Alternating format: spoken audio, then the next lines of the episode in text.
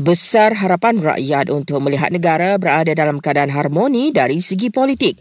Ujar Timbalan NAB Chancellor UUM yang juga penganalisis politik, Profesor Dr. Ahmad Martada Muhammad, ini kerana ia kunci utama kepada kesejahteraan ekonomi.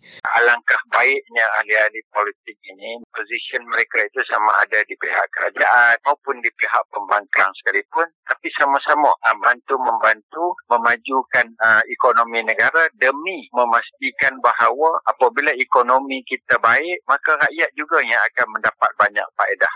Eh, setelah beberapa siri langkah yang antaranya membawa kepada peralihan kuasa, kini muncul pula desas-desus berhubung langkah terbaru dinamakan Langkah Dubai.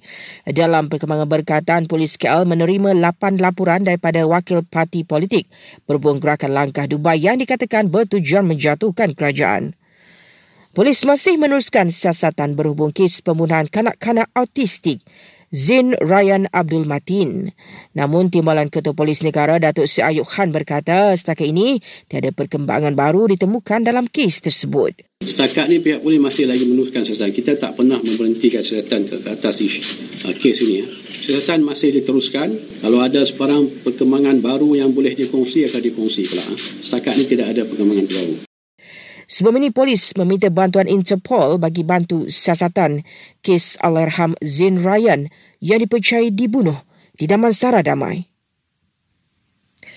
TNB terpaksa tutup bekalan elektrik di kira-kira 30 lokasi di Kota Tinggi Johor yang kini teruk terjejas banjir.